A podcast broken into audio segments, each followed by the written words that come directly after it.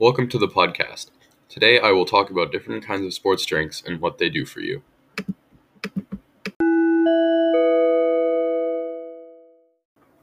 First up is Gatorade, a well known sports drink.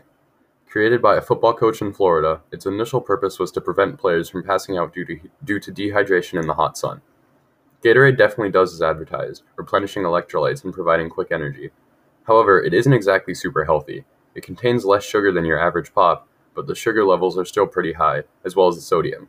Gatorade is meant for athletes who need to replenish electrolytes, but a lot of people just drink it normally, which in some cases can cause problems. Next, we will talk about Body Armor. Body Armor is marketed as a healthier alternative to other drinks. They boast a higher amount of electrolytes, as well as more vitamins and, and potassium.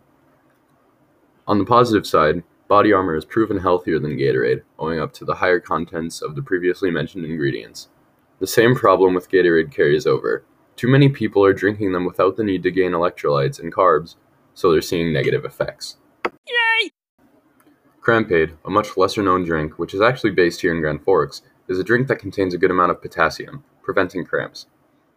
I have used Crampade on many occasions, and I do like it.